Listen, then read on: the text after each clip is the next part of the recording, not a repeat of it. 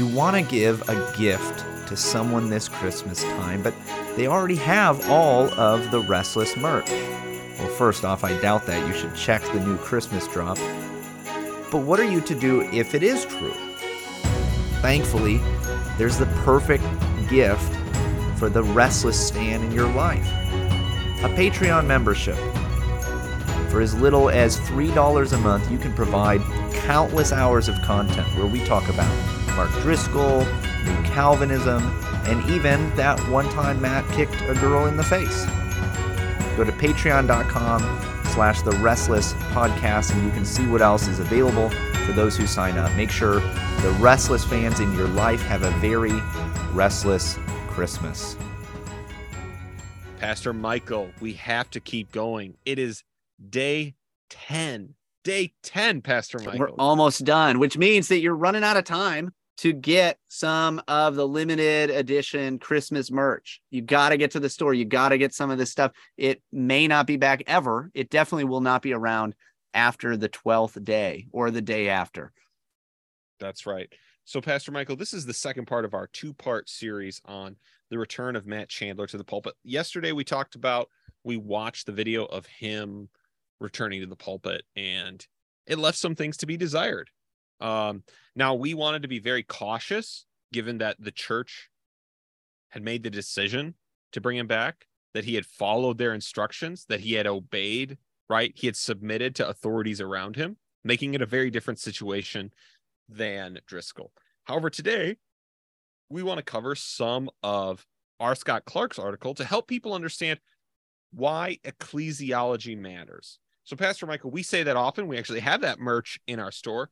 Um, what a for the person just joining us, the person who's not as familiar with why we say that, what does this idea, you know, again, this is viewed as something ecclesiology. That's like, that's not a first importance thing. That's like tertiary, if anything. Pastor Michael, why do we talk about ecclesiology mattering um, so much?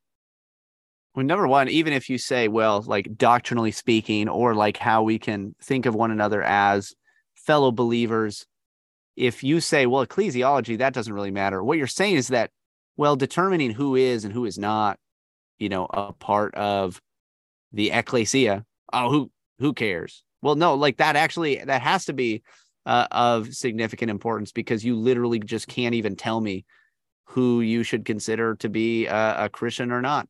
Um, or you deal with any kind of like on the ground, day to day church issue of any kind ecclesiology affects it, right? How you deal with those situations, the way you, that things are judged, the way that discipline takes place, um, the the what what exactly is the mission of the church? What exactly is it is the church supposed to do? How do you administer the sacraments? Everything that you know uh, might come up on a day to day basis probably in some way or another touches ecclesiology, and obviously, most importantly, like we are given in scripture what the church the ecclesia is supposed to be and look like and be structured like. And so that's why uh, you know most importantly it matters. That's right. I think i and again i think on a practical level like actually a lot of the arguments against the church today aren't like these like the big we don't like the big doctrines of the christian church. Now again it's because we've we live in a totally immanent world. Like nobody even nobody thinks about those things which is not good right we live in this world where what people think about are you know the like human to human interactions. So the things a lot of people don't like about the church whether rightly or wrongly and a, like as we saw with for example the rise and fall of mars hill a mixture of both is the ecclesiology of the church. Um and so i think it matters right? It matters. This is jesus's church right he gets to choose how it's set up Yep. And so I think uh, I just thought that Dr. Clark wrote an article, and I think it's just a very interesting case study thinking about how would have the Presbyterian and Reformed churches handled whatever happened with um, Chandler. And so the first thing he points out is that the Village Church is part of the Acts 29 network. This is not a denomination. This is not a federation. Um, this but having a reformed approach to the church of a gathered churches would have potentially helped So, Pastor Michael, why would we say the ecclesiology of this like something more than a network, more than a loose federation of churches? Why would that matter in this case at all? Yeah. So the best thing that anybody, or the the only thing, the only, um, shall we say, power that anyone would have in, say, like another Acts twenty nine church in this situation, being that they don't have um, any kind of actual, actual ecclesia, ecclesiastical connection, um, is that it's just like the power of influence, right? So maybe another popular guy in Acts twenty nine could say, "I've got real questions about this. I'm calling Matt Chandler." And I'm calling the elders and I'm like, I'm going to deal with this. And if they don't deal with it, then I'm going to like vocally talk about it or put something online or something like that. But there's no actual ecclesiastical power to do anything in any case, right? To actually look into it. Um, whereas, say you had a more Presbyterian Reformed kind of government, or even if you had more of a like a uh, an Episcopalian type structure, right? You have somebody or someone or a group of someone's who can look into this, who could be notified about it and um, find out, hey, is the church handling this well? Um, there's there are other levels of appeal, in other words, um, and it doesn't just end at, well, like he said he's okay, and the couple of guys that are elders with him, and obviously the village church has more than a couple of guys as elders. I don't know what their actual structure is. I don't know who has what power. Um, I don't know what it's like there. But if they are elder led in some capacity, they have a bunch of elders. Like, but that it just stops there. That's it. You know, if anybody else outside of the church has questions or they think that it wasn't handled right, doesn't matter. There's nothing that you can do about it except via influence. That's right. And so um, as we look at this article, we're we're obviously not going to read. I'll link it in the show notes if you'd like to do it. Pastor Michael, please feel free to add in things about uh, the PCA's polity, which is found in the Book of Church Order, which is a a wonderful book. Again, a thing we should be thankful for in Reformed polity is that we are not inventing it as we go. Yeah, this is a book that has obviously been edited much over time. It is not an errant. It is um, something right? Like you we vow to defend the scriptures. We must love and confess the confessions. And we need to like the book of church order. It's wise advice on the on the discipline of the church. And and we have portions of it that come from the early american presbyterians. This book is based on john knox's book of discipline right? So this book has wisdom from the church throughout the world right? And so please feel free if you think of anything as I walk through some of the steps that we would have had. So, so first, obviously, um, we're going to assume that what we've been told is is the case, right? This pastor has been exchanging quote unquote unwise DMs with a woman who's not his wife. Um, it, you know, some kind of over familiarity, you know, that is not obviously, as they said, not sexual in nature. Um, whatever that means, we don't know, right? And we will come to why that might be part of the problem. This lack of lack of any transparency. So, uh, Dr. Clark gives kudos to the first person who ap- apparently approached someone at uh, at the village church. Um, so, one of the things we would say is that what would happen if this person who approached Matt Chandler or anyone, what could happen is, well, in a Presbyterian and Reformed church, this person could write to their session and request to make to appear to make their concerns known. Mm-hmm. Uh, so, Pastor Michael, I think that that is that's likely if the you know if the if they're if interpersonally right these things weren't going anywhere, this is what they could do. And obviously, if the local elders weren't taking up the manager, they could complain to the regional, right? They could they could complain to their assembly. Now, of course, these things can go all the way to the national, uh, the General Assembly, um, though probably is unlikely.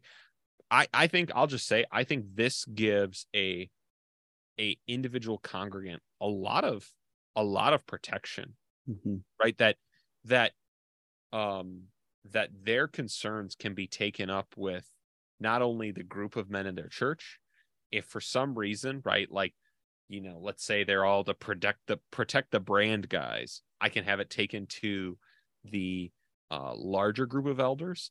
Other churches in my denomination in the church can see what our church is doing and file a complaint against them if it's like if it's very public and obvious right there's just a lot of protection in the church in this way Yep. Yeah, it's honestly great just having different levels of appeal. It also just um, it puts the the power um, that's going to be used in one way or another to discipline. It spreads it out, right? So you don't have uh, you know, just one guy who's just going to ultimately make the decision and a bunch of yes men that are going to just come along with it. You might run into that, but then there's other avenues that one can go in order to get this dealt with. That's right. So I would say that another thing that would happen, this is a very good thing about church and presbytery records, is they are all generally, now there are some exceptions, uh, given some very uh some of the sensitive things that are discussed. These are meetings of public record. They're public meetings. They're not meetings where no details can be shared, right? The, that the men who speak have to be willing to stand by what they're saying um, as the minutes will be recorded. Um, and so generally, you are like the degree of transparency in the Reformed churches is going to be a lot greater. This Yes. is something that uh, Dr. Clark highlights. Yeah, absolutely. Um, it is it is far more um, you wouldn't call it public necessarily. Um, although I mean some things have to be dealt Some with publicly. Right. Some important. Uh, yeah, any voting or those sorts of things. And even I mean, even the you know, meetings, even if uh there was uh you know, if the the session or presbytery or anybody goes into some kind of executive session where um, those who are not members of the court cannot uh, be present even those things are still like recorded in a certain way where if there was some kind of uh, funny business going on theoretically anyway obviously all church government will break down due to sin in certain ways. Um, but if things are being followed it like that can um, that will be recorded and you know will have to be dealt with at a later time then. Um, so it, it just it leaves all of these different safeguards shall we say in various ways. Um, but that it it is significantly more transparent so for instance you know we recently hosted our you know the wisconsin presbytery at our church um, in october and we invited anybody that wanted to come to come if anybody wanted to see what a presbytery meeting was like um, they could come on out and hear the debate and discussion and votes and uh, watch these things happen. Uh, and now, again, there might be times when we, you know, ask people to leave for a time over particularly sensitive matters. Uh, but generally speaking, it is much more public. Yeah, and and I do think, and Dr. Clark points this out that one, obviously, there are times since dealing with sensitive matters where you don't want everyone there, and that that would be inappropriate, right? If they're dealing with it, maybe that these would be such sensitive messages you wouldn't want those details all made public.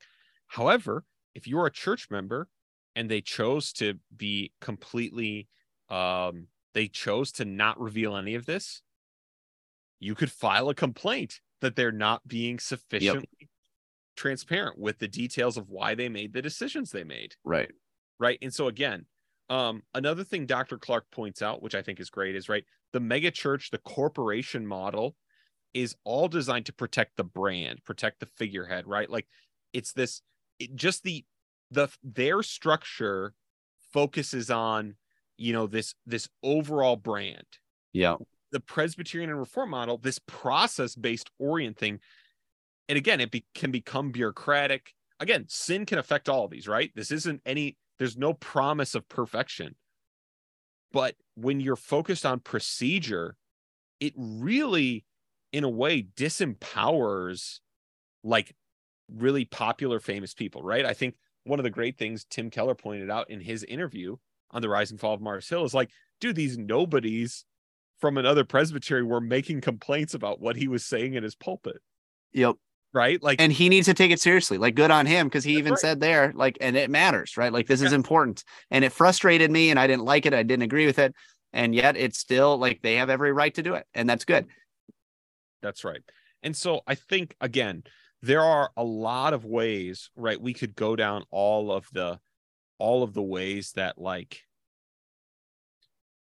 the Presbyterian and Reformed churches would handle this, but I just think it's I hope even in just the discussion we're having is like it would just be so um fundamentally different in what the emphasis and how it would appear, right?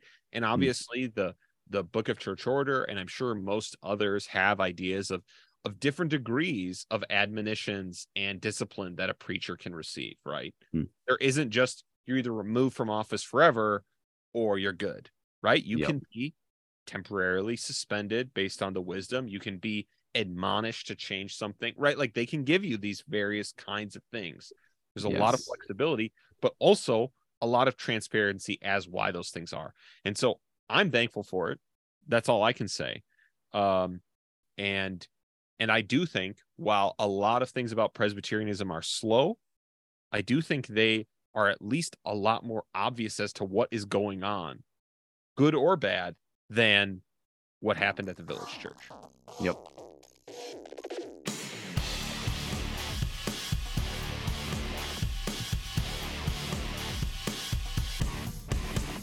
The 12 Days of Restless carry on tomorrow. Hey, would you rate and review this show if you haven't yet? It'd be a huge help to us.